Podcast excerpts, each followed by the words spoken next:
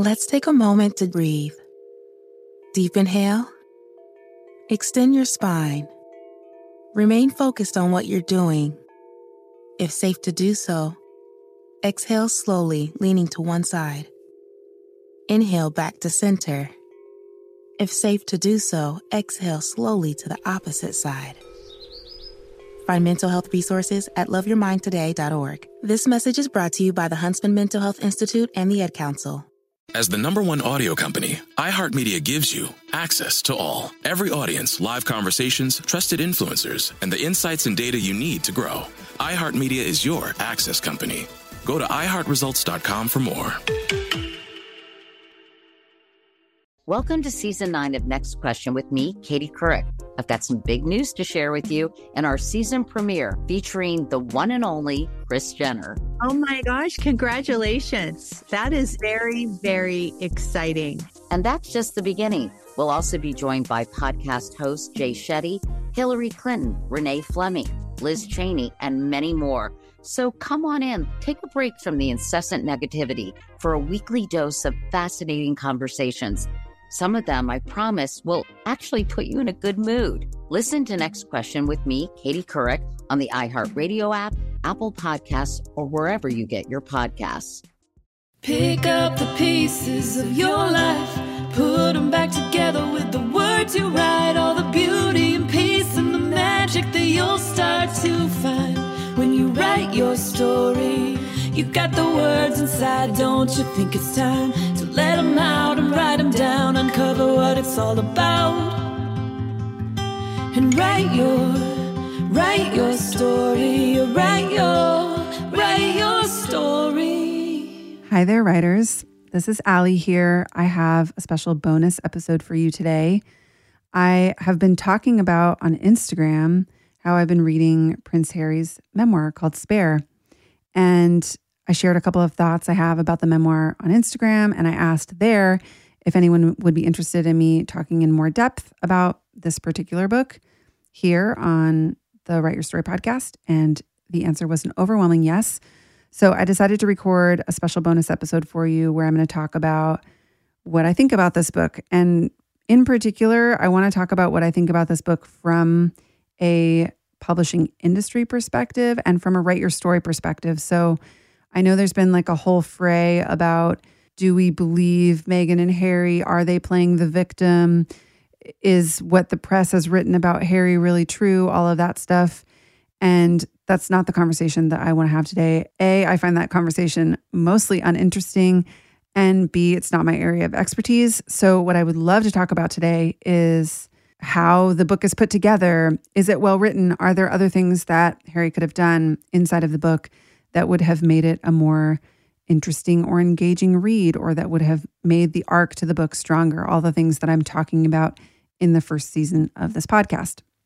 Okay, before I really dive into today's episode, there are a couple things I want to say. And the first one is a little bit of a tangent, but not totally a tangent. I wanted to make sure that you know, if you haven't heard this already, that I host a workshop called the Write Your Story Workshop. I've done this every year for the last four years or so. And I teach this workshop with my friend Donald Miller, who's a New York Times bestselling author. We teach the workshop together at his home in Nashville. And the workshop this year is coming up October 20th and 21st. It's a two day workshop where we help you take a story from your life and turn that story into three to five pages of a written document. So, a piece of art that you could share with your family and friends, or you could pitch to a publisher if you wanted, or to an agent.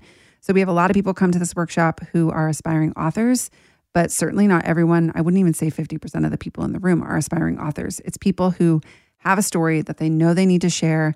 They aren't sure what's going to become of it, but they want some help getting it out. And and Don and I really spent 2 days doing a deep dive with you on your story. There's such a huge benefit to being there in the room with us. Of course, you can get a lot of that content here on the podcast and I'm working on even more resources for you to help support you because I know not every single person can travel to Nashville and not every single person can afford the ticket price of this workshop. But there's a huge benefit if this is something that you're really committed to, to being there in the room with Don and I and with the other people who are also committed to this same process and to really spending two days unpacking what your story is about and what's the moral of the story and where does the story start and what really hooks the reader, what makes this story so interesting. You know, how can we position you as the hero of the story? All of those things, all the things that I'm talking about on the podcast. So, we've got our next workshop coming up October 20th and 21st of this year, 2023. Tickets are on sale now at writeyourstory.com. And I think that we are a little bit more than halfway full. And every time that we've done this workshop, the workshop has sold out. So I have every confidence that we will sell out again this year, but you've got a little bit of time. So if you need to check into accommodations here in Nashville or check flights or whatever else, see if it might work for you, check the dates, feel free to do that. But we would love to have you join us for that workshop here in Nashville if you're available. The second thing I want to share going into this conversation is that I have a potentially unhealthy obsession with celebrity memoirs. I've read a lot of them. And to be fair to myself, it's not just celebrity memoirs. I am obsessed with memoirs and I always have been since I was really young. I've loved reading real life stories that other people have written. I feel that this is just in my bones, it's in my blood. I kind of came into the world this way. And it's part of what makes me uniquely equipped for this job that I do, where I help you unpack your story and get it on the page. But something that you should know about Spare is that Spare is not just any old celebrity memoir. Spare is literally one of the best selling nonfiction books of all time. Spare has literally sold 1.43 million copies in all formats in the United States, Canada, and Britain, including pre orders. And that's an insane number that's just in the short amount of time that it's been out. So clearly, this book has caught our attention. I know enough about celebrity memoirs, having read them, having worked in the industry for a long time, that it's not just because Prince Harry is who he is that this book has sold so many copies. That's obviously a factor that plays a role, but it's also because of how the book is written. And so I want to talk a little bit about that today. Like, what makes a memoir like this so gripping so interesting, what pulls us in, what compels us to spend our hard earned dollars on a book like this. And I'll just add as a side note, I bought my copy of Spare in the airport a couple of weeks ago when I was going on a trip for my birthday. So I'm sure the price was a bit elevated because I was buying it in an airport bookstore. I did buy it in the independent bookstore in the airport in the town that I live in, in Nashville, which is called Parnassus Books in the airport. But the book, I just bought it and then looked at the receipt and it was like $45 or $46 maybe. So we're not just spending, you know, 20 bucks on this book, we're spending almost 50 bucks on this book, at least I am. And that begs the question, why are so many of us so compelled to read this story? That's what I want to talk about today. In order to talk about the writing of this novel and the structure of it and everything that I want to talk about in today's episode, I have to address the elephant in the room. It's not really an elephant in the room, but the fact that this book was ghostwritten. If ghostwriting is a brand new concept to you, I remember when I was first introduced to the concept of ghostwriting many, many years ago. And as a writer myself, I was absolutely incensed at the idea that someone could publish a book with their name on the cover or their face on the cover and not have actually written it. That just felt so wrong to me on so many levels. And now, after more than a decade in the industry and having done a lot of ghostwriting myself, I've come to understand this really differently. I don't want to spend too much time on this, but I do want to say that the collaboration between an author and a ghostwriter it's really a beautiful collaboration. The author comes to the table with an idea or a story to tell that the public wants to know about or that the public will benefit from. And the writer comes to the table with a skill set called writing, called turning a story into a book that the author may or may not have. And the two of them come together with these two separate sort of assets and create the thing called the book that you read. And this is not really any different than how the music industry works, where you might hear a person perform a song on stage, but no one's really saying that they didn't actually write the song. And it's no different than a movie that you watch on a screen where it's a piece of entertainment and you consume the content, but what you don't know is that there are hundreds or thousands of people behind the scenes who worked to help create that piece of entertainment that of course get like, you know, you know their name in the credits or whatever, but they don't get the sort of credit that maybe an actor gets when you see their face on the screen for an hour or two hours at a time. So, ghostwriting is no different. And one of the things I want to say about Spare in particular is that the man who ghost wrote this book is one of my favorite writers of all time.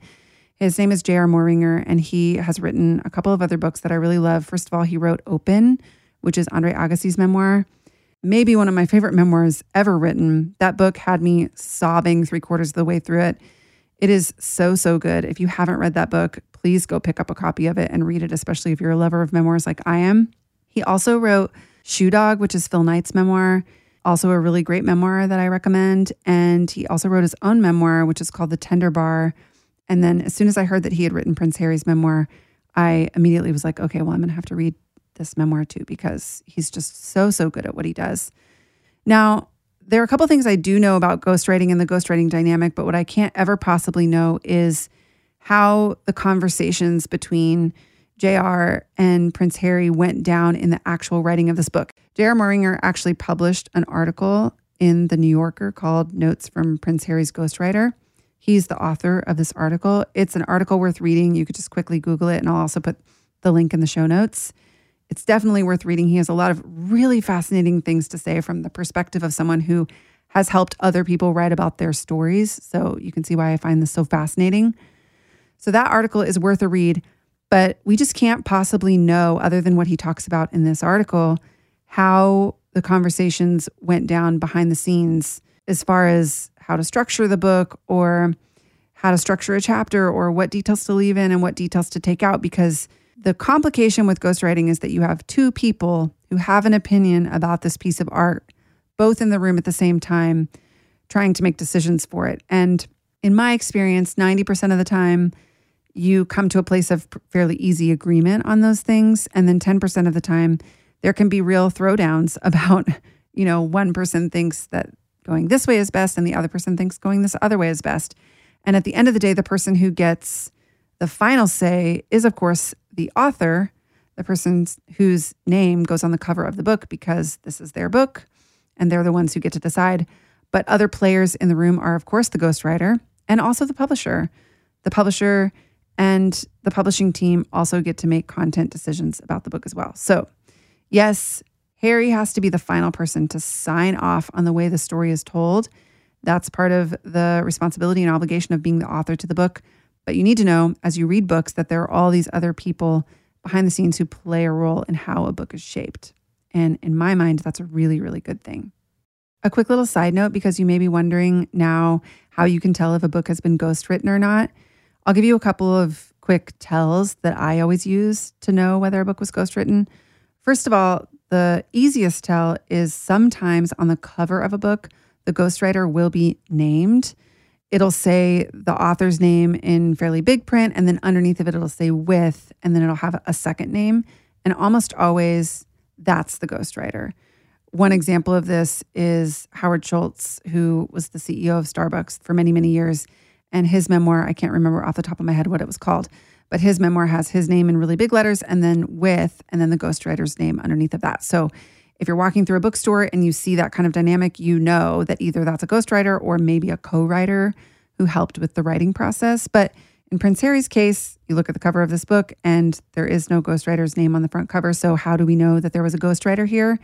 Another place that you can look in a book is the acknowledgments you can flip all the way to the back of the book and see who the author acknowledges. And a lot of times they'll put their ghostwriter in the acknowledgments and they'll thank them profusely for helping them bring this book to life, rightfully so, because they couldn't have done it without the ghostwriter.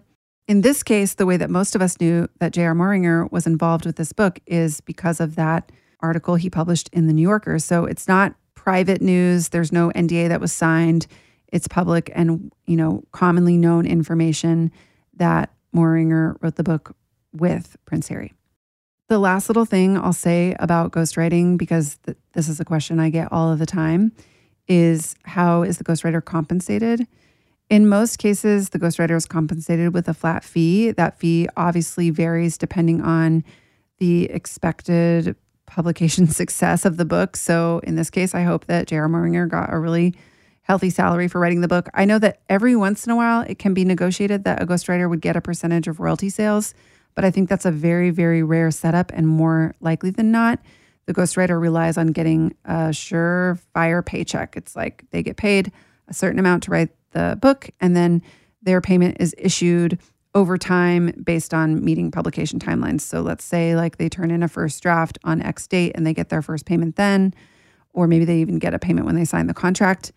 And then they get another payment when they turn in a second draft and a third draft, et cetera, et cetera. Okay, let's dive into talking about Spare by Prince Harry.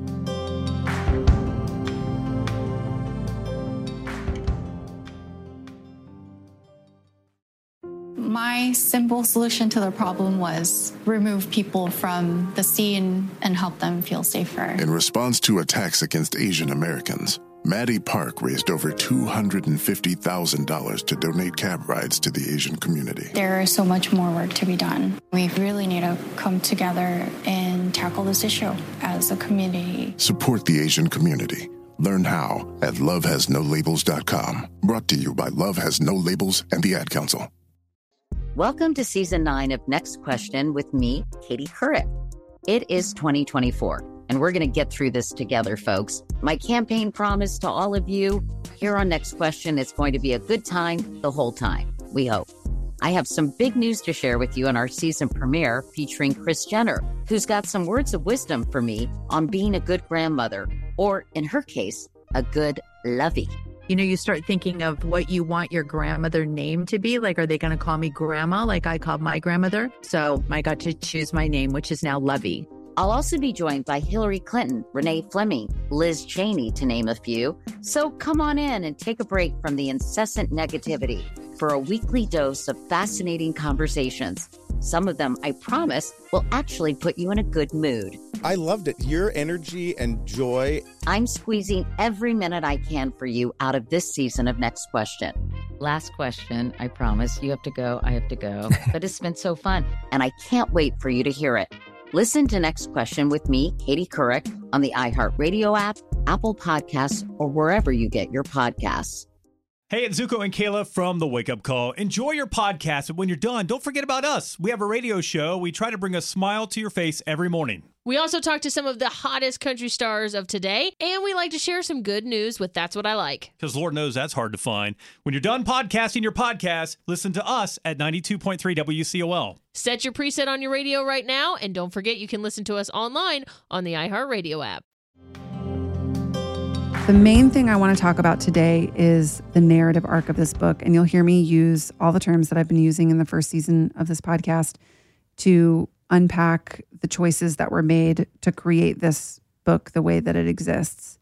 Every memoir and every story needs to be built around the transformation of the hero of the story, the transformation of the main character. In this case, because it's Prince Harry's memoir, Harry is the hero of the story. He's the main character of the story. It's his character in the story that moves the plot forward. It's his character who we're following, and it's his character who needs to transform. What I love about what Harry and Moehringer did is they built the arc of this story around this idea of Harry being called the Spare. If you haven't read the book, and if you're not as familiar with royal life, which I would imagine if you're in the US, most of us aren't as familiar with royal life. I had heard this phrase vaguely, but I hadn't ever really given it too much thought the idea of an heir and a spare, his brother being the heir to the throne and him being the spare. He introduces the story and talks about what it was like to be given that identity from a very young age. And the narrative arc is set up for Harry to transform from the little boy who's called the spare, the extra heir, you know, in case something happens to the heir, there's a spare to the throne, to him evolving into a man who doesn't see himself that way. I think that arc is a really smart arc. And I think for the most part, Prince Harry and J.R. Moehringer did a really good job of bringing that arc to fruition.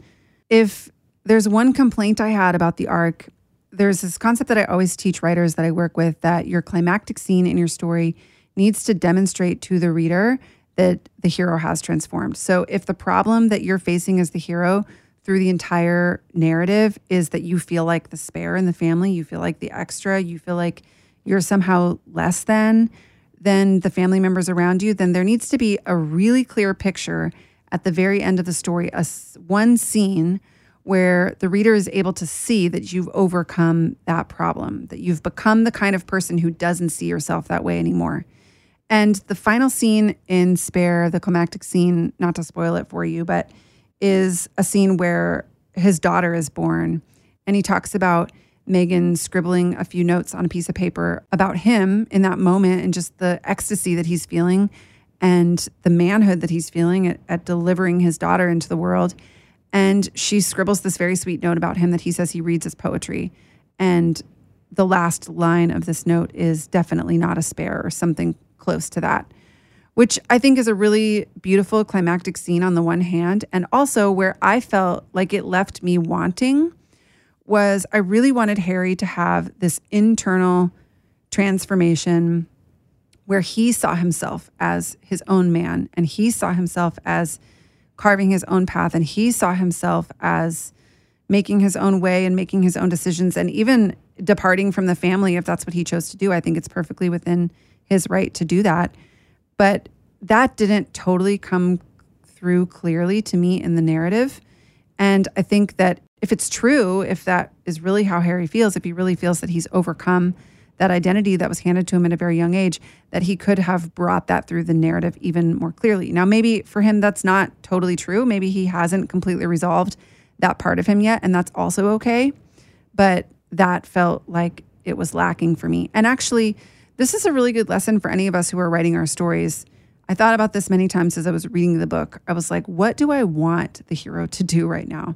What do I want him to do? I want him to stand up for himself. I want him to just like say, this is what I'm doing. I want him to stop getting so mad at the paparazzi that I kept feeling like I really want him to stop letting the paparazzi steal his power. And I know that that feels really trite for me to say because I've never had to live in such a way where paparazzi were literally chasing me down and threatening my physical safety.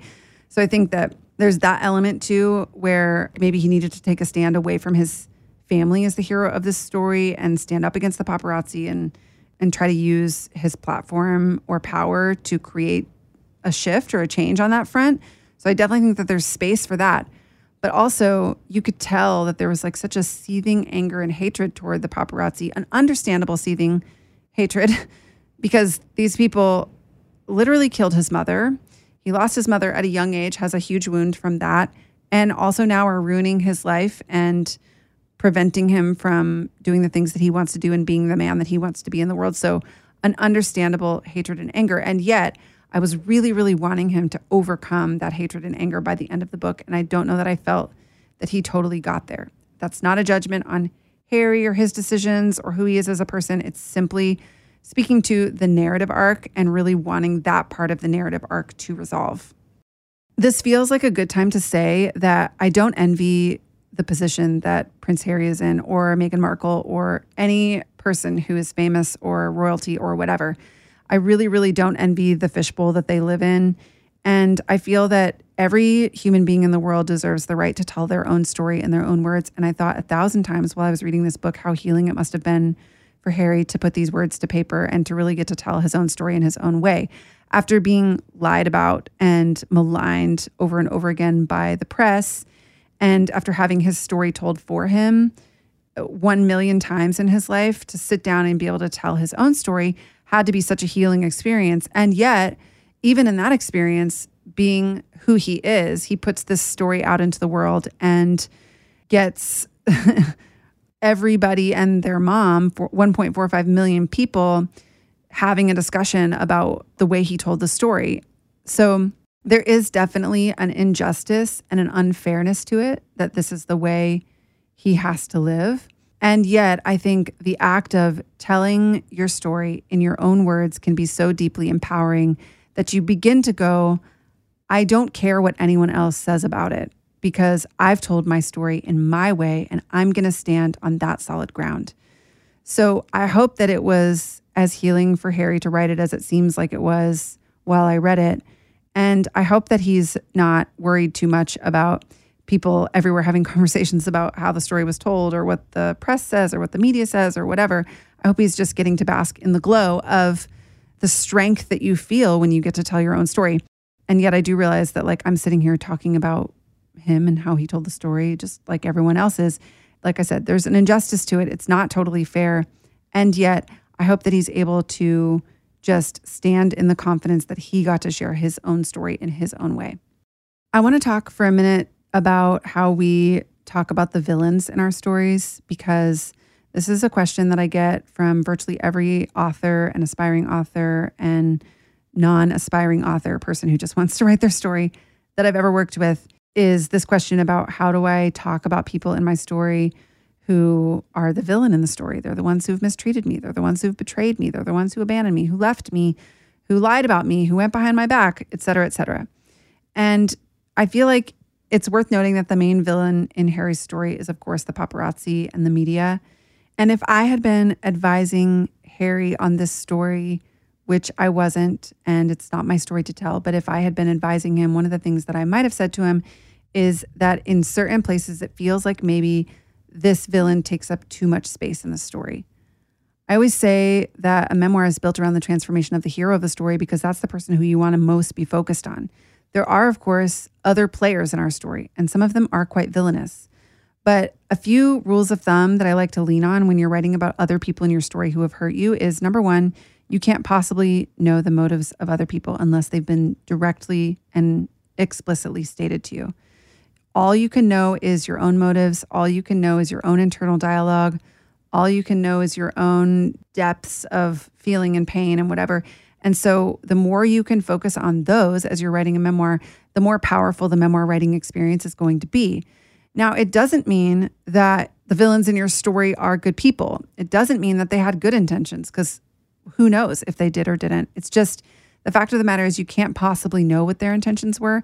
And so, to speculate at their intentions is, I think, a dangerous endeavor and also just a rabbit trail that you don't even need to go down. So when I'm working with authors, what I always encourage them to do is just focus on what happened. As you're telling the story, just focus on what was said, what was done, what happened next, instead of focusing on extrapolating why these people did to you what they did to you. You can, of course, focus on how you felt about it. You can talk about feeling betrayed or feeling lied to or feeling abandoned or left or whatever. All of that is fair game. But when speaking about the villain in your story, I like to avoid extrapolating or talking about why they did certain things because the fact of the matter is you just don't know. When you avoid extrapolating about why your villain did what they did, you actually make yourself a more credible narrator to the story because intuitively your reader knows that you couldn't possibly know why they did what they did. And so if you can avoid doing that, you make yourself more believable and more credible to the reader. There were actually several places in the manuscript in the book where I felt like Harry did a great job with this, or Moring, J.R. Moehringer. I don't know which one did it, but several places where I felt like that was done really, really well. It was just here's what happened, here's what happened next. I don't know why this happened. I don't know why this person did this. And then there were other areas where it felt like there was an assumption being made about why certain things were done certain ways. And in my mind, for me as the reader, it's not that Harry lost credibility completely, but in those certain places, I was really craving for him to step in as a stronger narrator and to speak from beyond the wound and to speak as the transformed version of him and to use that narrator voice and to propel me as the reader through the story toward the version of Harry that has healed from everything that's happened. The other rule I have when talking about villains in your stories is no name calling. And the reason for this rule is because it's just lazy writing. to call someone a bad name, for example, doesn't do nearly as much for the reader as it would do if you could talk about the behavior. If you just paint a scene for the reader and make it jump off the page and talk about the term that we use in writing is show, don't tell. So don't tell me that he was a jerk. Instead, show me on the page how he was a jerk. And if you can do that, you elevate your writing to a whole new level. You make it much more interesting to read.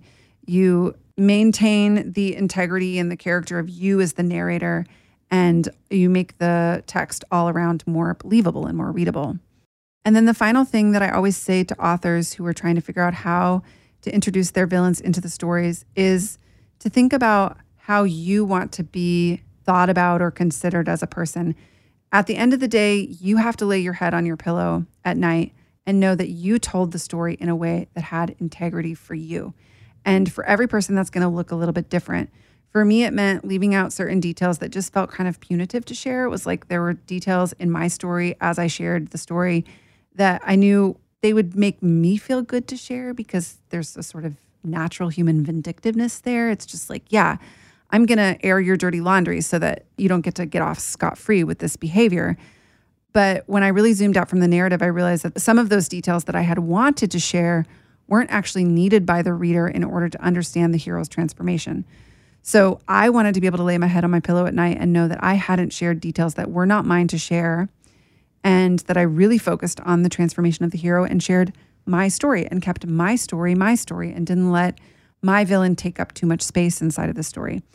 And again, there were places in Harry's manuscript where I felt like he did a really, really good job at that. And then there were other places, particularly with the paparazzi, where it did feel like there was a little bit of name calling going on. And it felt like a lot of anger there that has not quite yet been resolved. That's not, again, a judgment on Harry. It's just what I noticed in the manuscript. There's more I could say about this book, but I think I'll stop there for now, in part because I think I've said everything that is necessary to say. And if you were sitting here with me and we were having a book club and it could be a dialogue and it wasn't just me talking about my opinion about a book, maybe we would talk for hours. I would have a lot of fun with that. Maybe someday we can do something like that. But for now, I feel like I've covered what really matters. Essentially, the reason for this conversation is I want you to think about as you write your story what is the narrative arc that I'm trying to create? What is the transformation of the hero of this story that I need to build so that my hero is different at the beginning of the story than he or she is at the end of the story? That's going to give you a lot of clues about where the story starts, where the story finishes. And in many cases, with a personal narrative, it gives you clues about how you need to evolve as a person before this story can fully conclude because a lot of times when we're writing our stories, we haven't fully resolved them yet. And so that's not a judgment on any person that they haven't resolved every aspect of their life story yet. That would be impossible. It's just that as you write your story, you become more aware of these loops that are unresolved.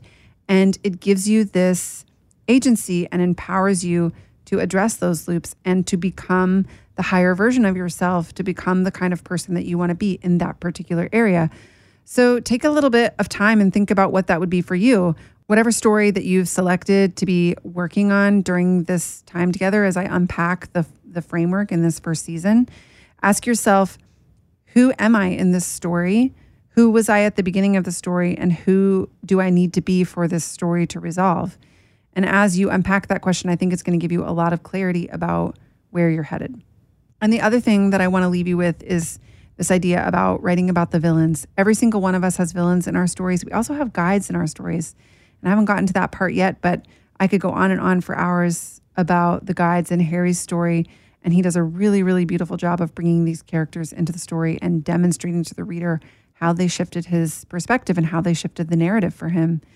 But as it relates to the villains in our stories, I want you to think critically about who the villain is in your story, if there's a villain, and how you want to talk about these villains, how you want to tell the story. You only only you get to decide how you're going to tell the story. Nobody else gets to decide that. You get to decide if you want to name call them, and there's no judgment about that either way. You can absolutely call that person names. And a lot of times in the first draft, there's a lot of that. And then in the second draft, you get a little bit more creative and it helps you to evolve as a person. You can decide if you you want to resolve that loop to your story or not, you have to be the one at the end of the day who lays your head on the pillow and and feels at peace with those choices. So Harry's memoir is a really great opportunity for us to think about this. How do I want to transform as a character in this story? Who do I want to introduce as a villain to the story, if anyone? And how do I want to talk about those people? How do I want to make sure that the villain doesn't overtake my story? Because this is still my story. My overall take on Spare is that it's absolutely worth the read. J.R. Moehringer is a brilliant writer, and Harry is a very interesting person with a lot of amazing life experiences. And I think his story deserves a second look, especially if you have been impacted by hearing about him in the media, hearing his story from people who don't deserve to tell his story. I think that it definitely deserves a look and that it would do you well to hear his story told in his own words.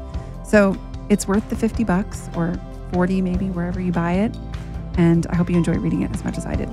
Thanks for listening to this bonus episode, and I'll see you next week on the Write Your Story podcast.